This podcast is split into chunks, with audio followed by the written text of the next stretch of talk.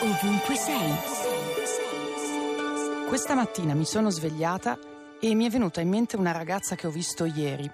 Stava attraversando una grande piazza di Roma. Era ancora abbastanza presto e il cielo era carico di nuvole che minacciavano una pioggia che non è mai arrivata.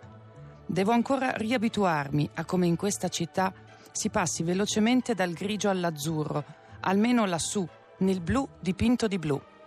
Al centro della piazza, sulla striscia pedonale che taglia in due la striminzita area verde, c'era una ragazza con un vestito nero, corto, come i capelli sottili e chiari del colore del grano. Ai piedi aveva delle décolleté rosa fucsia, su cui si muoveva a disagio.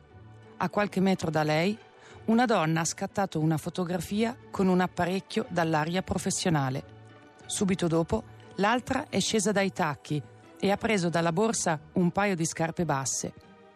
Le sono sfilata davanti con un sorriso perché l'avevo vista impacciata e con i piedi grandi, malamente stretti in quelle calzature. Mi ha ricordato me ed un tratto mi è parso di avere una sorella piccola.